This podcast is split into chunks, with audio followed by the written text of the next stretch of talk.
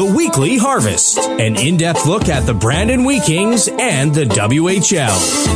Washman trying to come up with it for Allison. Here's Allison right in front. He scores!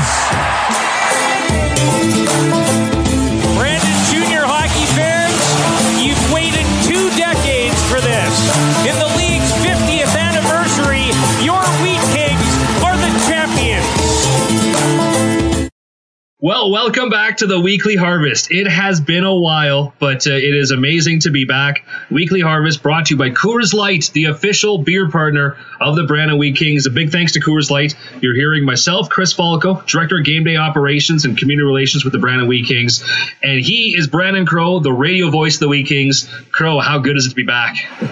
Oh, man, I can't even begin to explain the giddiness that I had today. Uh, it's the day, you know, it's been so long. I can't even remember the date of the last one we did. We talked to Les Lazaric.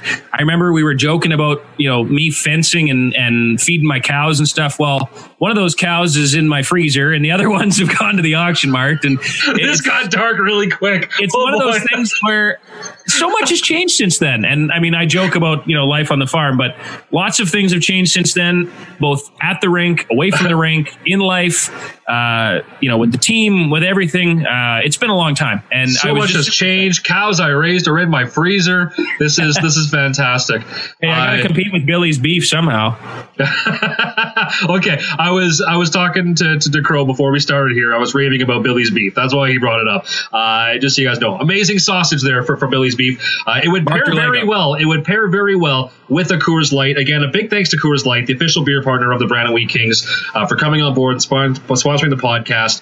Uh, really appreciate their support as we move forward. Today's guest, Crow, is a guy that we both know uh, for a number of years. Uh, I know that your relationship with him even goes back further, not working on the same team, but uh, but but with him, with the new head coach, the twenty-fourth head coach in Wheat King history, Don McGilvery, is our guest this week. Really looking forward to talking to Don. Yeah, and in all my years of, of doing this, I've worked with a lot of great coaches. Um, you know, I spent five, six, six years in junior A between the S J H L and the M J H L, and and worked with some great coaches in, uh, especially you know in Vernon, you know Troy Leslie, and and just a bunch of great people. But you know, the one constant for me over the last handful of years has been Don and his. Uh, his friendship, his mentorship, what he's meant to me personally as as a as a friend. We both started with the Wheat Kings basically on the same week, uh, both jumping into new roles that neither one of us really knew what we were getting into. So uh, I have the utmost respect for Don. And, and when he was announced uh, as the new head coach, uh, brought a little tear to my eye. I was so excited and so proud. Um, and knowing that, you know, getting a chance to work with him here moving forward, uh, really looking forward to it. To me, there's no more deserving guy. You look him up. You look him up on Elite Prospects. You look him up in the M J H L record books. The guy has won everywhere he's been, and this is just another great opportunity for him. And, and he's uh, he's a great storyteller. So looking forward to hearing from him. And I, you know, and for, for him to be our first guest on, on this first one, there's been a lot of changes in the Brandon Wheat Kings since we last did the podcast. Um, I mean, for one, there was the ownership change. Uh, right. You know, that's that's that's not a little thing that that that, that has taken place. Um, so with everything going on. On.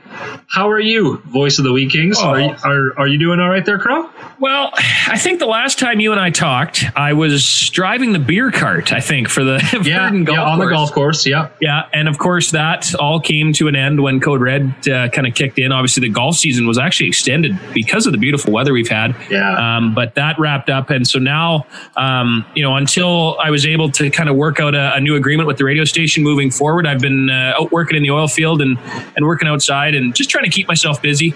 Um, I have to admit it, and I'd be I'd be lying if I said it, it wasn't a struggle at times. And I, I don't know, you're the same way. I mean, you're trying to occupy and teach two young boys and try and stay busy with hockey, but it's hard sometimes when every day is like Groundhog Day. You can't go anywhere. You can't see anyone. You can't really do any of the things you like. So I'd be lying if I said it wasn't difficult at times, but now I can, I feel like I can maybe see the light at the end of the tunnel a little bit, and I can see hockey's starting to come around. I know that, you know, the World Juniors to me, I haven't been excited about the World Juniors in a long time. And this year I'm all in, man. Like I, I am so excited for the World Junior, especially with Braden Schneider. And we'll touch on that a little bit as well, but uh, I'm feeling good. You know, this last week and a bit, getting back into the swing of things, doing reports, planning the podcast, getting, getting some Wheat King talk again. It's uh, I, I feel, I feel good. Uh, and, and for you, I know you've been fishing, but uh, fishing hasn't gone well for you, has it?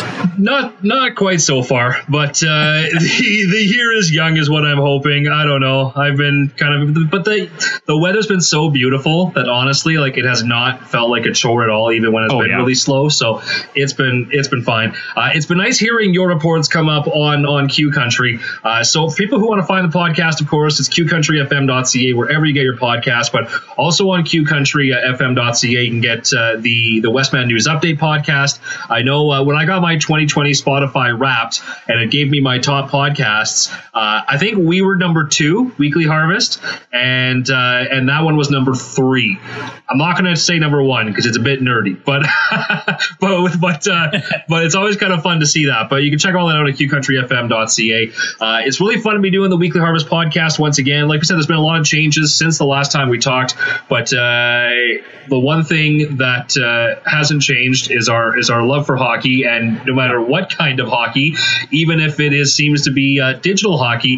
Have you uh, watched any of the Luca Burzan when he was playing in the in the Mem E Cup there, Crow? You know, I at first I, I thought when I first saw it. Okay, let's go back actually to when the season was first canceled, and you and you decided to put together the simulation slash Twitch stream. At first thought, I was like, oh boy, is this going to be a thing? Because I haven't gamed in years, and I don't have an Xbox, I don't have a PlayStation, I haven't gamed in years.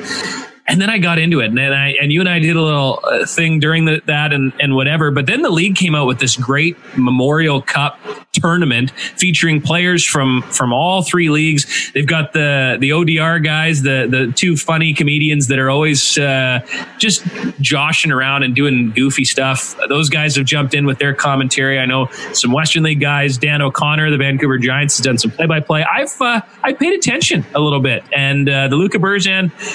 He probably could have been a little better. I'll be honest with you. His his output was a little disappointing. Um, but seeing uh, the Western Hockey League, you know, there's been some good players. That Justin Hall with Lethbridge is really doing a great job. And uh, yeah, it's been fun to watch. And realistically, hockey fans are starved right now. So I know a lot of non-gamers are like, oh boy, the league is really pulling its straws here, trying to keep people engaged. But they're trying to keep the young people engaged, and I think they're doing a good job of it. So well, and- now moving forward, team, a tournament. Mm-hmm. What's that all about? Tell us a little bit about that. Yeah, so uh, that's a little bit different. But uh, so the Wheat Kings, like we're running the B W K My I T Source N H L twenty-one tournament, and this one is actually starting now in early January. Uh, people can register up to December twenty-eighth. So you know, if you get N H L twenty-one for Christmas, the kids can still play. There's a youth division and adult uh, division, but our Wheat King players, they're actually playing the fans as we speak.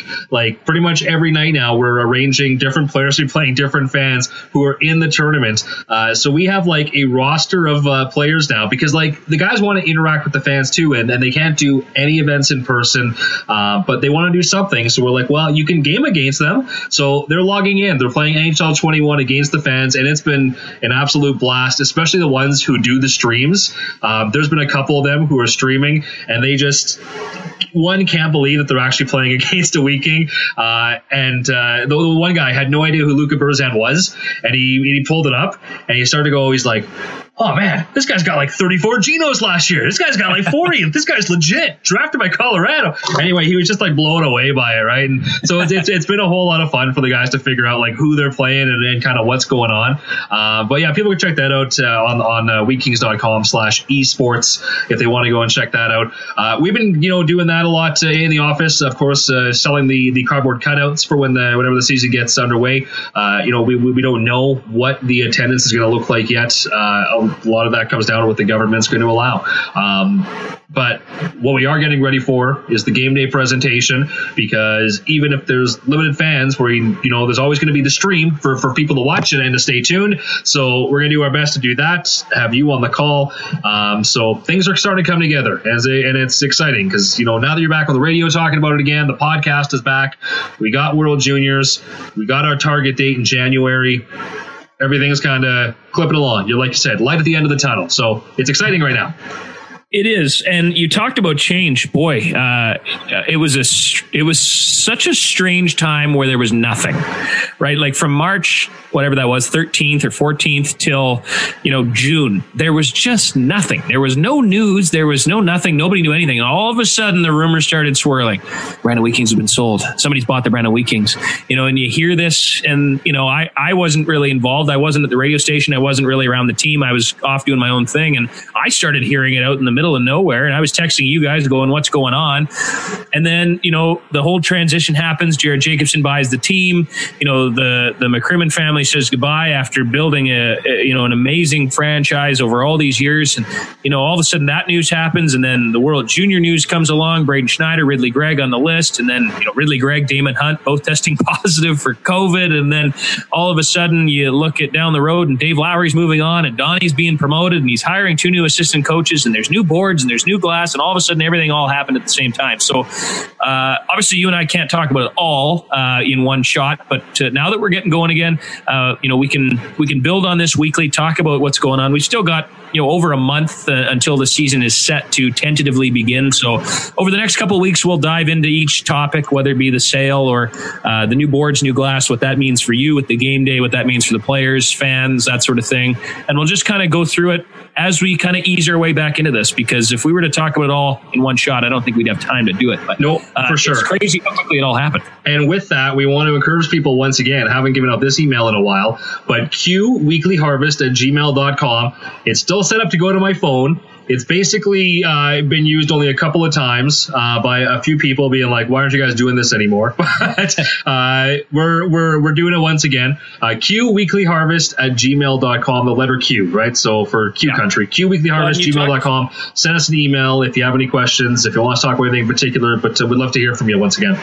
A couple things I do want to mention. Um, you know, in, in a time where news was hard to find, you and I talked about this last week. Uh, how about Perry Bergson? I mean, we we make fun of Perry. We make fun of his fashion. We make fun of his hair. We make fun with him though. Boots. By the way, people are going to be like behind yes. his back. That's so no, mean. No, no, no, no, no, no, no, no, no. No, no. no. With, with him, when we film The Crow's Nest and he's wearing his thrift shop clothes, we will joke with him at that moment. We're not talking yeah. behind his back here at all. But yes, go on. I know. But he has done a stellar job. Him. He's amazing. He's abs- We are so lucky to have him. Uh, like I'll say that, like guys, on behalf of the Wheat Kings, but on behalf of the city of Brandon, for hockey fans, he is just so good for the community. The coverage that he provides, and yeah, what he's given us in terms of content for us to just stay engaged. Uh, the alumni series and all the prospect reports he's done. Perry yeah, is phenomenal. Crazy. Yeah.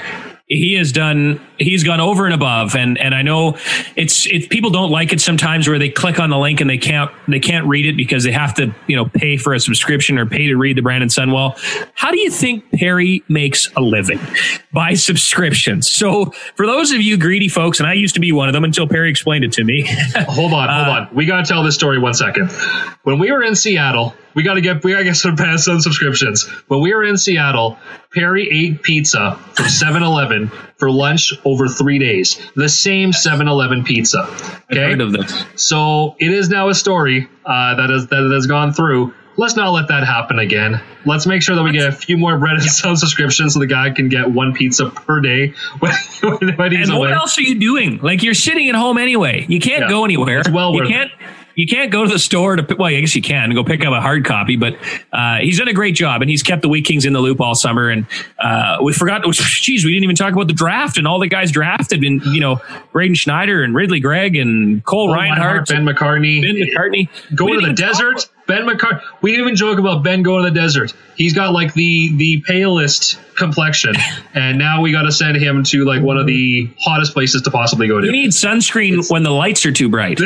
It's not going to be good for him. No, no, no. There's a lot to get through, but we have Don waiting, so we have to get to, into our guests here tonight. Mm-hmm. So again, we're going to cover more. It's good to be back. It's been a long uh, off season for us as well here at the podcast.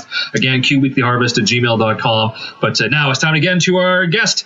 Here we are, joined with the twenty-fourth head coach in Brandon Wheat King history, uh, and one that we are familiar with as being, he's been with the organization for a number of years already. We got Don McGilvery. Don, how are you? I'm doing great, thanks. How are you guys? Well, someone was ice fishing all day today. Chris was. Some of us were working out in the cold, and he was sitting in an ice fishing shack, so he's probably better than I am. It was still cold. I mean, come on. But uh, did you have any success? Oh, Don, I'm telling you, it has been a rough start to the year. No, no. I, I, I even went to a lake where my friend has caught a number of master anglers the last couple of weekends. I'm like, perfect. I'm going to make the trip. It's over an hour and a half away. So went there thinking I'm finally going to get some fish for the freezer. Came up with nothing again. So it was rough. How was your weekend? My weekend was great. Yeah, I just uh, doing, you know, you can't really do a whole lot, so you can't go home for dinner or anything like that. But uh, no, it was good to be home. Went home for a couple of days and back in Brandon. You know, Donnie, I, I had a chance uh, this afternoon uh, to read up on Perry Bergson's article about you, and obviously he touches on a lot of things that you know I already knew, and and you know he goes back into your past and, and how you got all started in the coaching world. I think that's where I want to start. You know, you started coaching at a really young age, and it basically came in sort of a Reggie Dunlop type player coach role, wasn't it? Right out of junior, you stepped right back into it. Actually, my first coaching job was on an eleven-year-old uh, minor hockey team. Um, and, you know, it was uh, something that I wanted to do. And then I got into coaching junior, and I was coaching my second year. I was the assistant coach, and um, I was coaching my defense partner that I played with when I was twenty. So he was... It was, it was, it was, it was weird. Like, uh, you know, I was pretty young at that point to be in coaching, but it was, it was weird, but I enjoyed it. I got, you know, I got my feet wet really early and, and, uh, developed a passion for it. And, and here we are today. And by the way, fellas, uh, you reached down deep. Uh, this is episode thirty-three and, uh, you ran out of broadcasters to get bring on the program. No, no, listen, we have honestly, like, we've wanted to have you on for a while, but you have always kind of been like, no, no, no, no. You were so quick to pass the buck. Now that you're head coach, you you can't say no because yeah, you're the boss. Because now you're the guy. So do not put this um, on us. Do not put I that could, on us. Oh, it's definitely on you. It's no, definitely on you. No, for sure. No, not at all. Yeah. All right. So, Don, I mean, as exciting as it is to be given the reins, of course, it is all kind of in a strange situation after another strange situation after another strange situation that's been happening lately. But I mean, just how exciting is it to now be in that role uh, and looking forward? Yeah, I, I can't tell you how excited I am. I think that, um, you know, obviously, you know, I had a, an idea what was going on because I was in the office with Dave Lowry when, you know, he was going through the process with the Jets. So, uh, you know, I, I was probably one of the few people that knew what was going on, and uh, it came up very suddenly, you know, and I think that, um, and that's when usually this happens. I, I remember when I got the call from David Anning to come to Brandon, or to see if I was interested in coming to Brandon. You know, I was on holidays in, in uh, Phoenix, you know, playing some golf, and I got a call out of the blue when Kelly left. So, you know, that's the way things work in this business. And, you know, I think that the biggest thing for me is I feel like I'm more than ready to assume that position, and I'm really excited about that opportunity. It's been a long road, and, and I think Chris kind of touched on it a little bit. You and I started basically the same week with the Brandon Wheat Kings. Uh, I stepped in as as the radio guy, replacing a, a longtime uh, radio personality in Bruce Lubke, and of course you stepped into a role with a whole new staff, replacing Kelly McCrimmon. Well, since then, there have been some situations that I don't know if any of us could have ever predicted. Of course, the, the game, first game was fogged out, canceled, middle of the game. I mean, what a strange start. And then, of course, the team goes through the whole mumps outbreak where players and staff end up getting affected. And, and then you go through that and, and into having to move your playoff games into Dauphin because of the fair. And then you come back and all of a sudden COVID shuts down the season, mix in a couple coaching changes in there. It probably isn't exactly how you drew it up when you started, but you know, you, you're pretty good at letting things roll off you. But just try and summarize how weird it's been in the road from start till now. Well, it certainly hasn't been how you draw it up. I think that, you know, I don't think anybody um, expected what's hap- happened to happen. I think I can remember sitting in the office with uh, Dave and Mark, and, you know, we were talking about what we were going to do for practice on the Thursday before you know, that was the night, the night before, the day after the, the N H L shutdown that, that morning. And, and we were wondering how that was going to affect if we should practice. And we, you know, we, we didn't end up practicing that day. We felt like, you know, you know, this was going to be a couple week uh, sabbatical, and then we'll, we'll get back to business. But, you know, it's uh, nine months later, and, and here we are today, still waiting to play. So, you know, I don't think anybody understood how serious that, that the pandemic was going to be. And uh, certainly we can't control that. And there's more important things in hockey at this stage. But, you know, the big, the biggest thing we can do is control what we can, and that's to be prepared and ready to go when the season does start. And that goes for not only myself, for the staff, the rest of the staff, and for all the players. I think that we, we can't control, you know, when the health authorities are going to say when we can play. But when that happens, we'll be more than ready. There was there was no hotter team in the W H L when things ended than the Wheat Kings. I I know that a lot of that was trying to get all of the new systems in place and getting the players on on on, on the same page. Um, after the coaching change, can you kind of just tell people, uh, like explain what your role was before Don and how that kind of transitioned into the head coach in terms of like what you were running and what systems?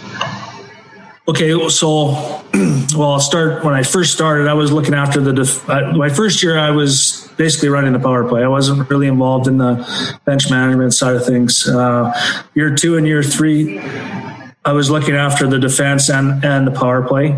And then last year I looked after the defense and the penalty kill. And that was something that uh, I talked to Dave about when he do, he accepted the job.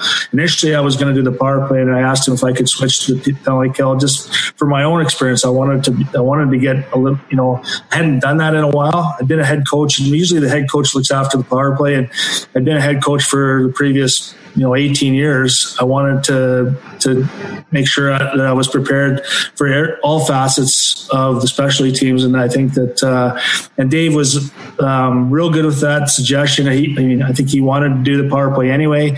And then at the same time, I was able to, to um, tap into his expertise, because he was, you know, that's what he, he was an expert at, at the N H L level, you know, with the L A Kings. So it was a great situation. I think that, um, you know, I really enjoyed the amount of um, uh, responsibility that Dave gave me last year. I think, you know, one thing that was different is I did most of the, the game day presentations in terms of, you know, our team meetings, you know, five on five meetings, that kind of thing. So the the, the preparation for our players, uh, I, I looked after most of that. So that was really good. That that uh, you know, puts me in good stead going forward. I think that uh, when you're watching video, you have to know what you're looking for.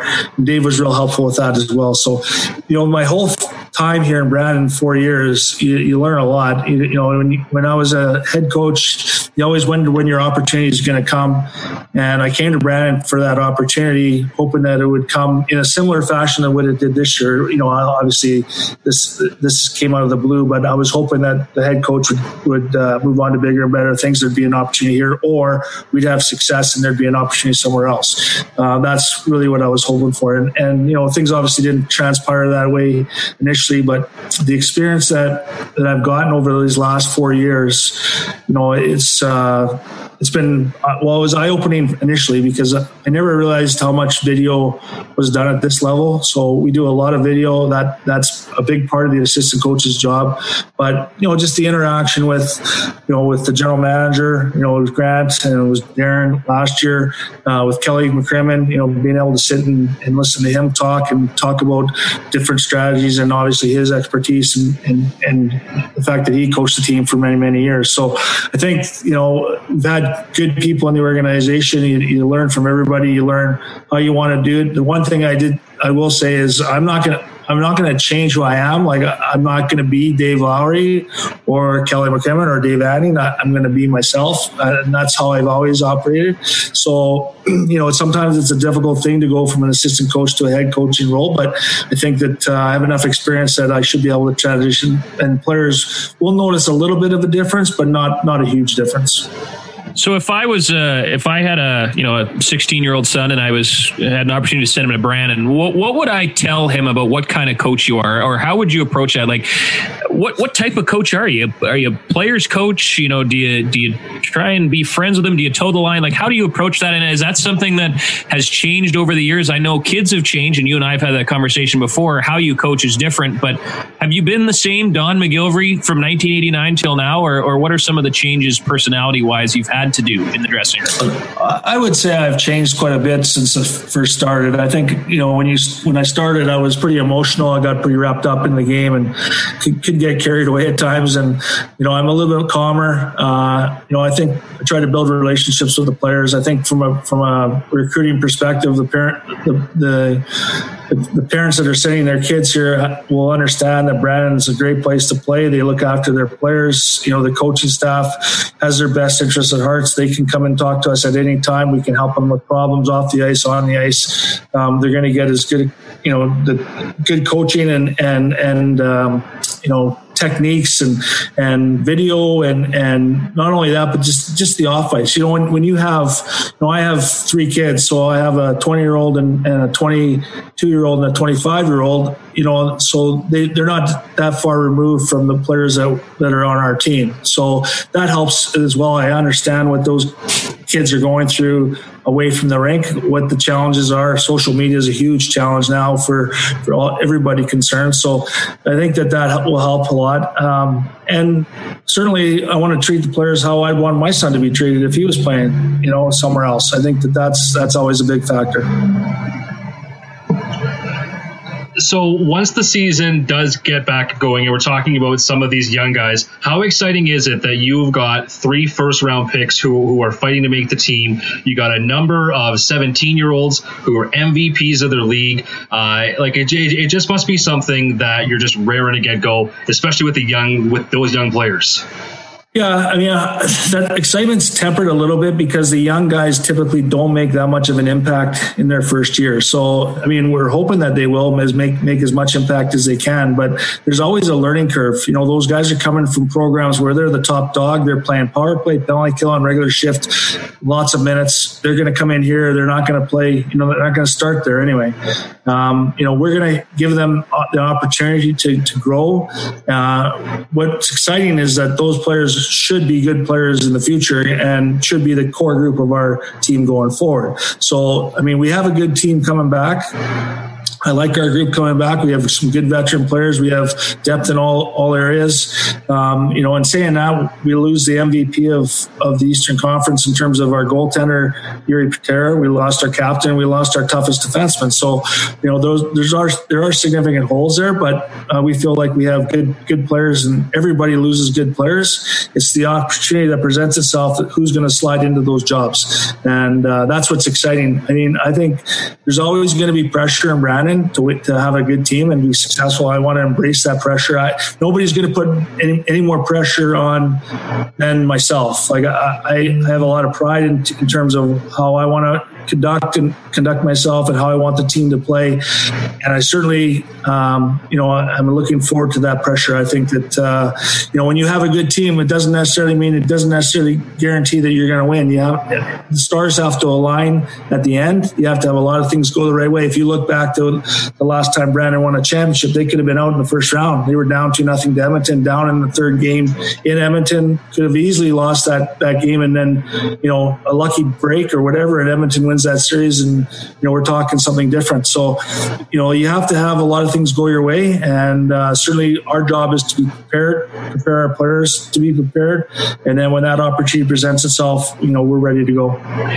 One thing that uh, I mentioned, I, I was, and this isn't free advertising for Perry, but I tend to do that quite a bit. But one quote that I read uh, in the, his story that he did on you right after you got the promotion, and, and this was something that, you know, you and I had talked about on the phone, and I, I wasn't sure if it was something that was ever, you know, going to come out or, or work out. But when you talked to Perry about how disappointed you were when you didn't get the job originally after the coaching change, where they, they let go of Dave Anning and then brought in Dave Lowry, you know, you ha- had basically thrown your hat in the ring and said, "Hey, I'm the guy for this job." Obviously, Uh, Kelly McCrimmon went with Dave Lowry, but for you, in a lesson sense, and, and maybe even a lesson that your players can take from that, yeah, that that was not a great moment for you, but you bounced back, and all of a sudden it turned into a great opportunity to learn from a, a, another great coach. So just kind of talk about how you quickly kind of shook that off and got rid of the disappointment and, and put your best foot forward.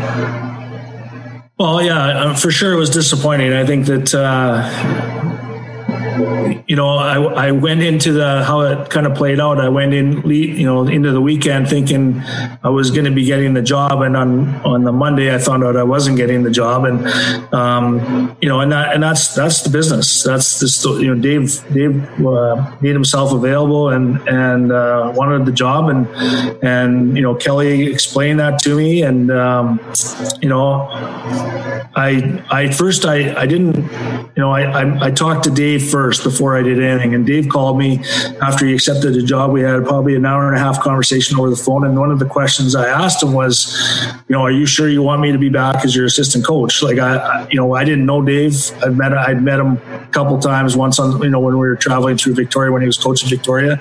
And I, I talked to him a little bit at the draft. So, you know, I, I, that was the first thing for me. I wanted him to be comfortable because usually the head coach has a say in, in who he works with. So um, that was the first thing. And the second thing was, you know, once once that the initial shock of or the initial disappointment was over, and I knew that I was going to stay. You know, I, I made it known to both Dave and to Kelly that I was all in one hundred percent.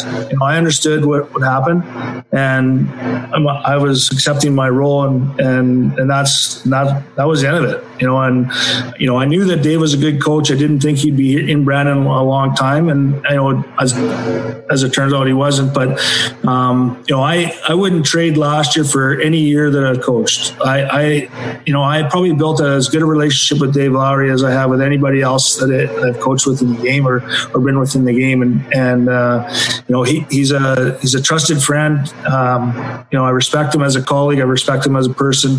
So, you know, from, from that perspective, you know, I wouldn't trade last year for anything, as disappointing as it was, but it puts me in good stead to, to move forward. I understand some of the things that he did, you know, and, and Dave would be the first to tell you, he didn't change the world. Like, you know, um, he came in and, and, and changed a few things and did things the way he wanted to do them, and you know, and the results were the results. You know, and I think that um, you know that he was his own person, and that that was a, a big piece of why he's successful.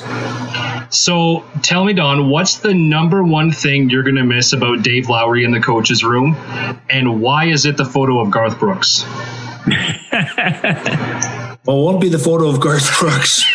Um, the, the number one thing I'm going to miss is our conversations between, you know, seven thirty and eight thirty in the morning. You know, it's just the two of us. And, and, uh, and if I wanted to get him in a bad mood, I could, I knew how to, how to, uh, you know, get them riled up. I could talk about L A or, or something like that. So I could get them riled up pretty fast. But, you know, those, those were, those were really good moments for me. I, I, I enjoyed it. It wasn't, we weren't talking as, um, you know, coach and assistant coach. We were talking more as friends, and, and, you know, he was telling stories. Basically, he was basically on a podcast telling a story in the morning. So it was it was fun. I mean, um, you know, he's he's just a he's a good person. And that's really what it comes down to. The players enjoyed playing for him. They played hard for him. You know, I hope to have the same kind of success as he has with our players. And I think that, you know, he, he, the biggest thing with Dave and I is we had the same philosophy in how the game should be played,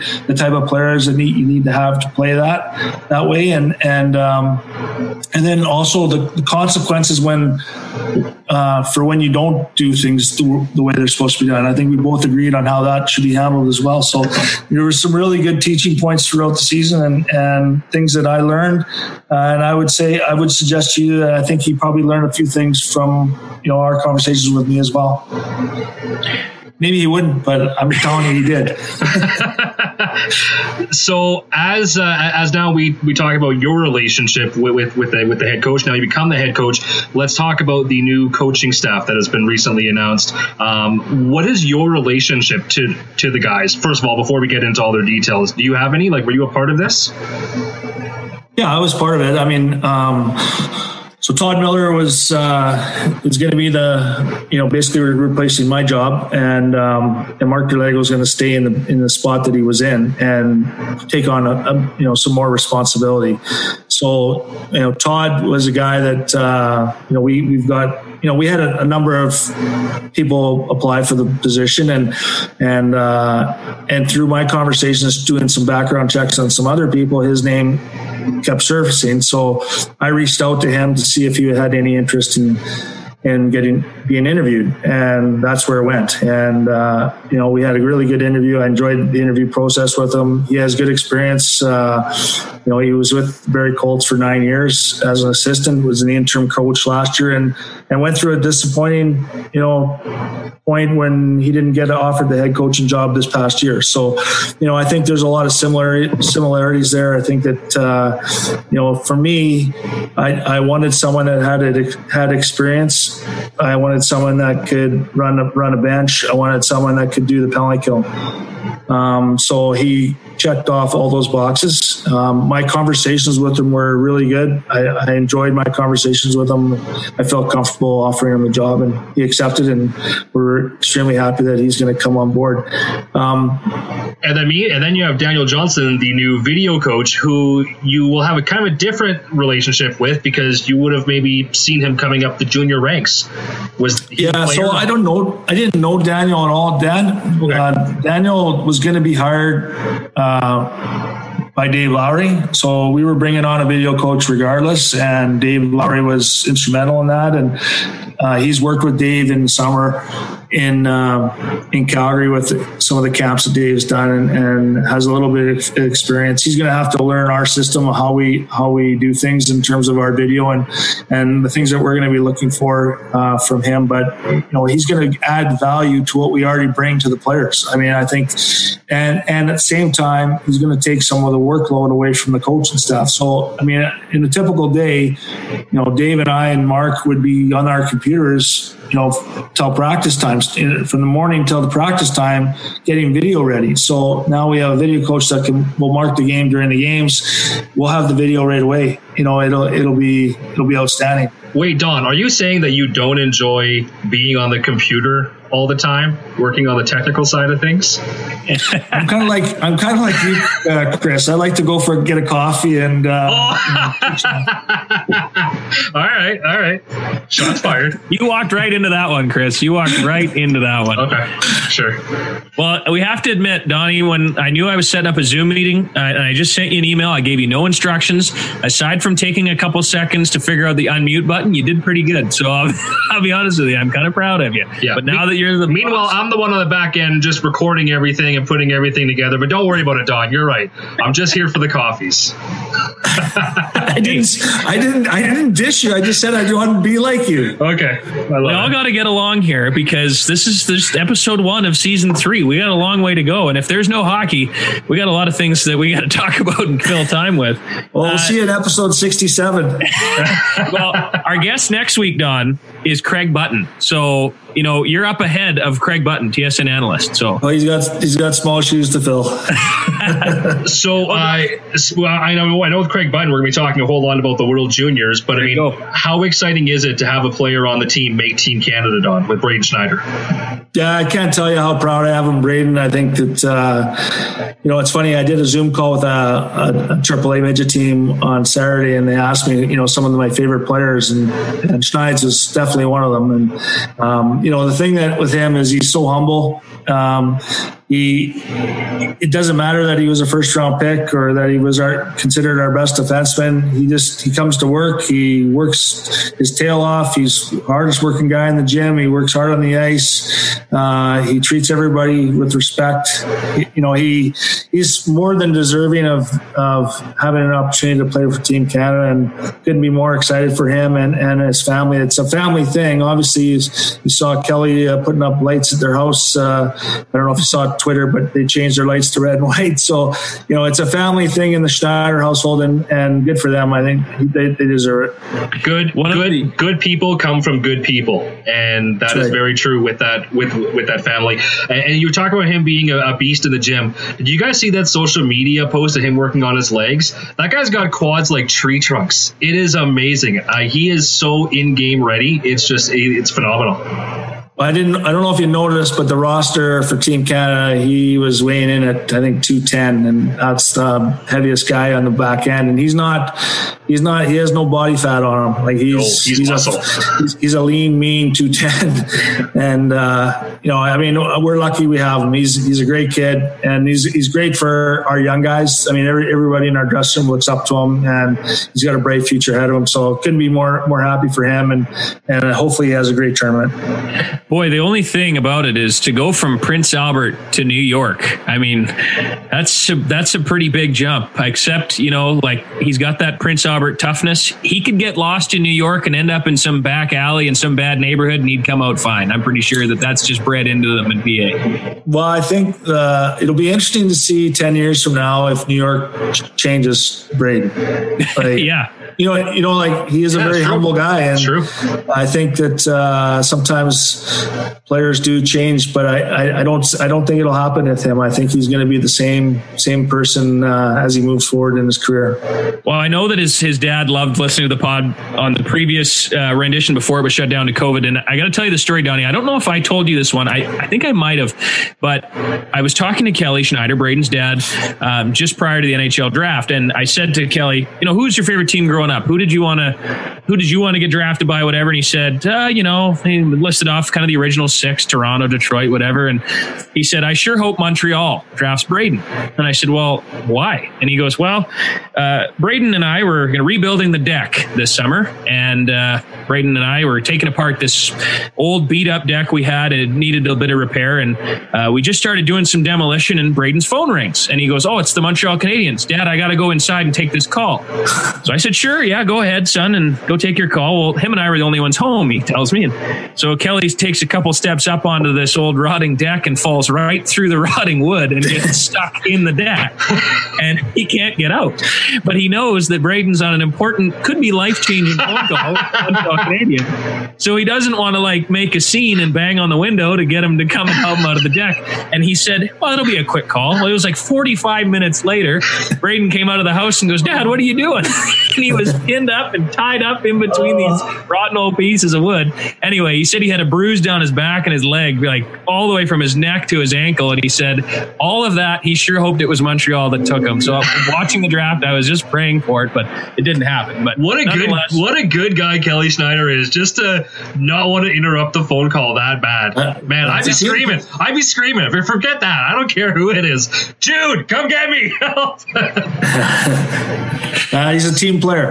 Yeah, it's fantastic. Uh, yeah. Talking about Prince Albert, Donnie, I want to go back to your time in Prince Albert, because that's when you got your first taste uh, of Western Hockey League coaching. Now, you'd spent a few years uh, scouting for, for Tri-City, and uh, while you were coaching in the M J H L with Nipawin and a couple teams in Winnipeg, but you get your shot in ninety-six as an assistant coach with the Raiders, and all of a sudden, uh, a coaching change happens. The team's not that great, and all of a sudden, you're the interim head coach um, and, and your first Western Hockey League coaching gig with a guy that people in Manitoba are familiar with in Ken Pearson. But talk about how that all transitioned in making the jump from Nipawin to Prince Albert in that assistant coach role. And then all of a sudden, bang, you find yourself behind the bench.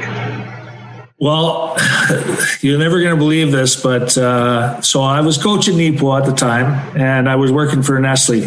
And Nestle was letting all their staff, the sales staff, go. They were downsizing. So we went from basically sixteen salesmen to one in Manitoba, and everybody lost their jobs in like late February.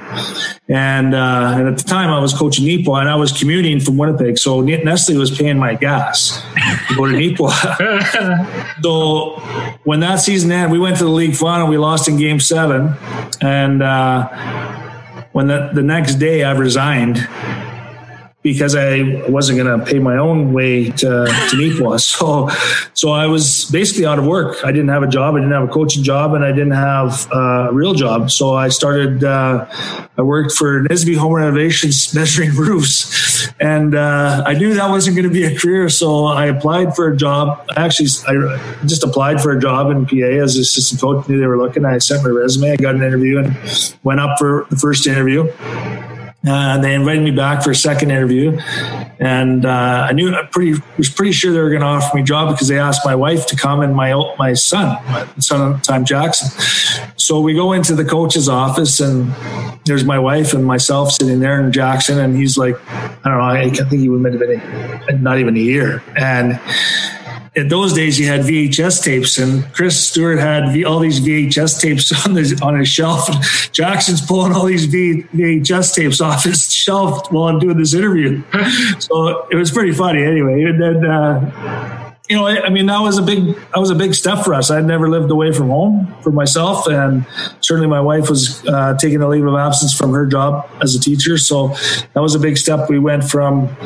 Uh, two salaries to a really small salary, and uh, you know, a three-bedroom house with a double-car garage to a two-bedroom fourplex with no garage and one car. So you know, it was a lot of sacrifice to go to Prince Albert, but those are two really, really good years. The first year, uh, we had a decent team. Um, we we made the playoffs. But we had we had Chris Phillips and Shane Willis that uh, were our best players, and they got traded at the deadline to help stock the cupboards for the future. And then the next year, we weren't very weren't, weren't a very good team. Got off to a slow start, and Chris lost his job, and I ended up finishing the year. And at the end of the year, I wasn't offered the head coaching job. So at that time, I just decided that you know it was time for me to come back home and and you know be a head coach and and for my wife to get back into the teaching teaching trade, and and that's that's the rest is history. That's uh you know it was a long time between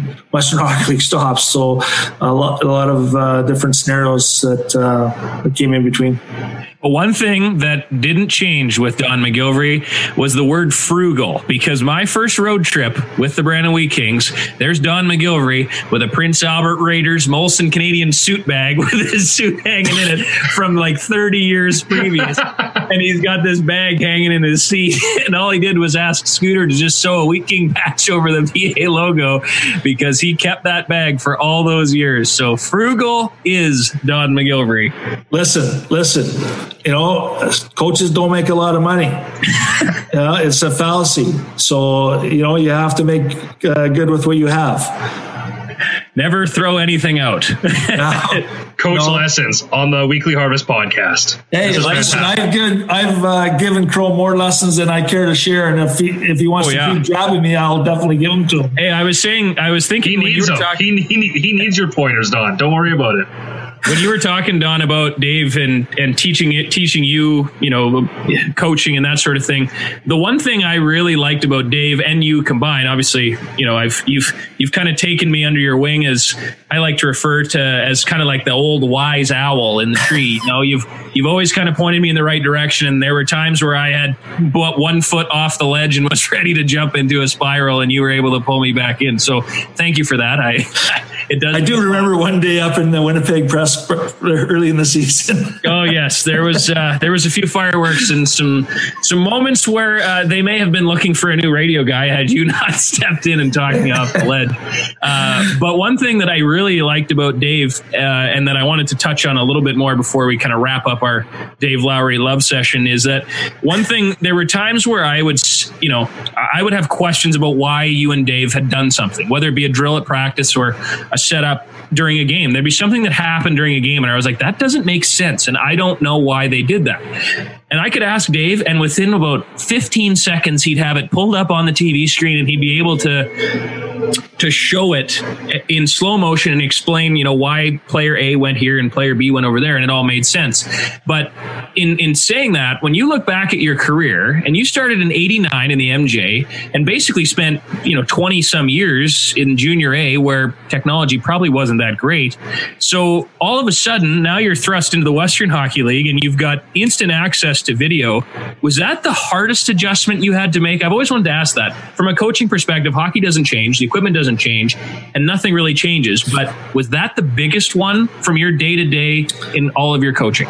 The biggest thing is the, there's no secrets. So, you know, in the Western Hockey League, everybody has access to your, your team and how they play. So uh, I'll just use, like, one year I remember coaching in, in junior. The, it's one of the years that we, we won. And we didn't do any video. Like, we did video for ourselves, but we never really showed the players any video. And then we, we started showing the players video of the other team right as playoffs started. And, and, we, and we started implementing some different systems, some different things that teams maybe, and, and obviously they didn't have access to video. So when we came out with a new idea, it was new to that team. So that was, it caught them off guard, right? So that, that, that kind of thing doesn't happen in the Western League. You're not really going to catch anybody by surprise because you just can't change that that quickly. But the video is definitely, was a big adjustment. Like, I, I mean, I, I wasn't, I wasn't, I never did that much video before. So it was, it was a totally different role for me. Like I, I stepped totally out of my comfort zone.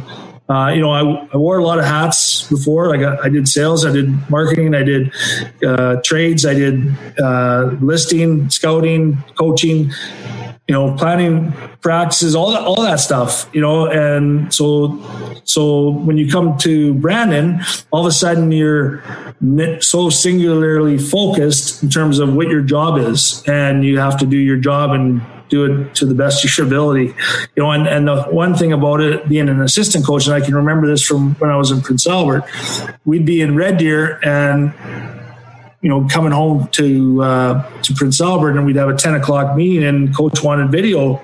Well, in those days, you had to do V H S to V H S. You had to actually literally cut it, and it took a long time to do it. So, like, the video system we have today, it makes our job is way easier, and it's way more advanced. And but certainly, the assistant coach's job is to make sure that, you know, they get their their work done so that the head coach is prepared when he goes and talks to the team. So that's where, you know, I always looked at my job to, was to make Dave's job easier. Right? That's that's how that's how I looked at it. So that's what I'm expecting my assistant coaches to do as well. Make my job easier. Yeah. Are you paying attention, Mark, Todd? It's all about getting Donnie's life easier so he can go for the afternoon coffees. Hey, that's so right. Speaking of Mark, we got to give a plug out to Billy's Beef, because speaking of ice fishing earlier, uh, I went and I picked up some, some sausage from him for specifically ice fishing.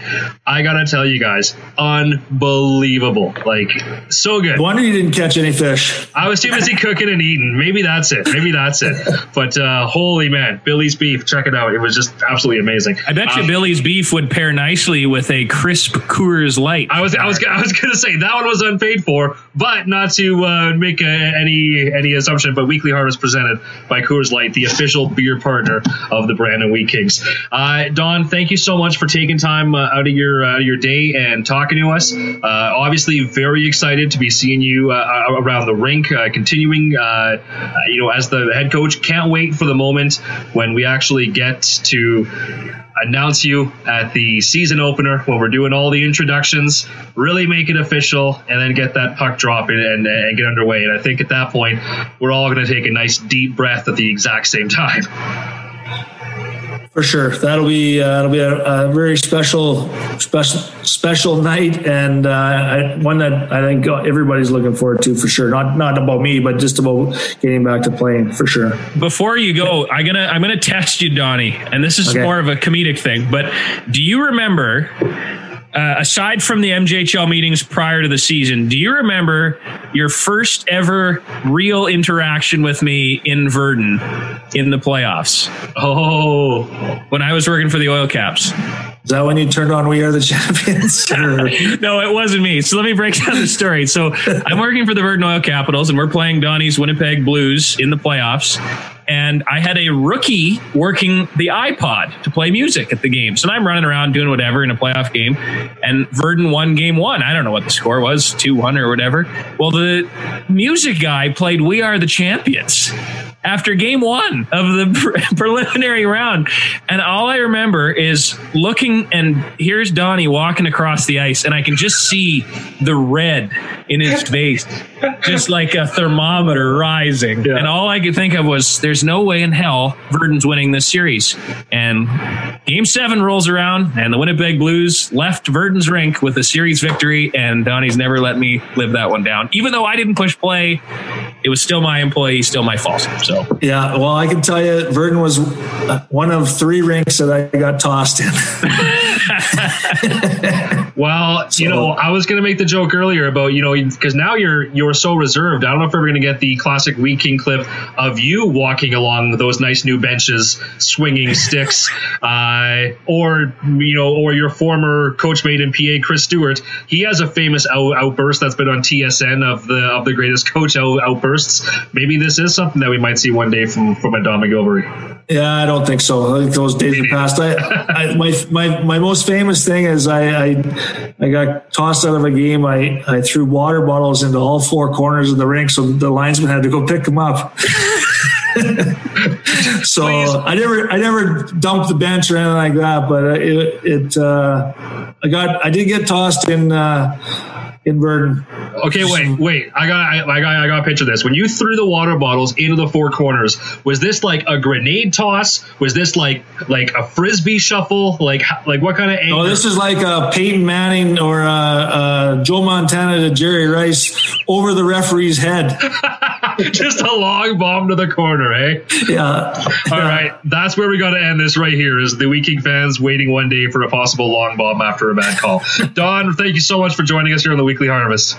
Thanks, guys. Appreciate it. Take care. Have a good night. That was Don McGilvery, the newest head coach of the Brandon Wheat Kings, longtime hockey guy, great storyteller. He will be on most of our pregame shows uh, throughout the season. We're going to try and uh, get him more involved. He, he loves storytelling, and, and he's going to be a, a friend of the media. So looking forward to having him on our broadcast as we move forward into the season. As we touched on before the interview, we've got a ton of news to get to. We'll slowly break it down as we get closer to the season. We'll talk about each segment. Uh, next week, though, we're going to focus on the World Juniors. We got Craig Button, T S N uh, Director of Scouting, coming on. He's going to talk about Braden Schneider. He's going to talk about Ridley Gregg, Team Canada, World Juniors, everything going on in the Western Hockey League, the sale, the Portland Winterhawks, everything else. Um, we got him coming on next week. But, uh, yeah, once again, Chris, it's it's great to be back. And, uh, you know, for, for those of you that uh, forgot where to, to find us, Uh, we're we're on YouTube Mondays, and then we're launched in traditional podcast form Tuesdays, whether that's Spotify, Apple, uh, whatever the Android one is, is that Google Play, Google, mm-hmm. is that, is that yep. Google Play. Yep, Google uh, Play. And then it's also on the Q Country website as well if you want to uh, download it later. So, and it's going to be on Westman T V on both Tuesday and right. Thursday nights on the schedule, probably right after Tuba Christmas. Possibly. Hey, it's been a long summer. Hopefully they've got some more content uh, than Tuba no, Christmas. No, no. It's almost I, Christmas. I just want so. Tuba Christmas from last year replayed this year. That's all I want on Westman T V. All right, Crow, have yourself a great week, bud. We'll talk to you again next week.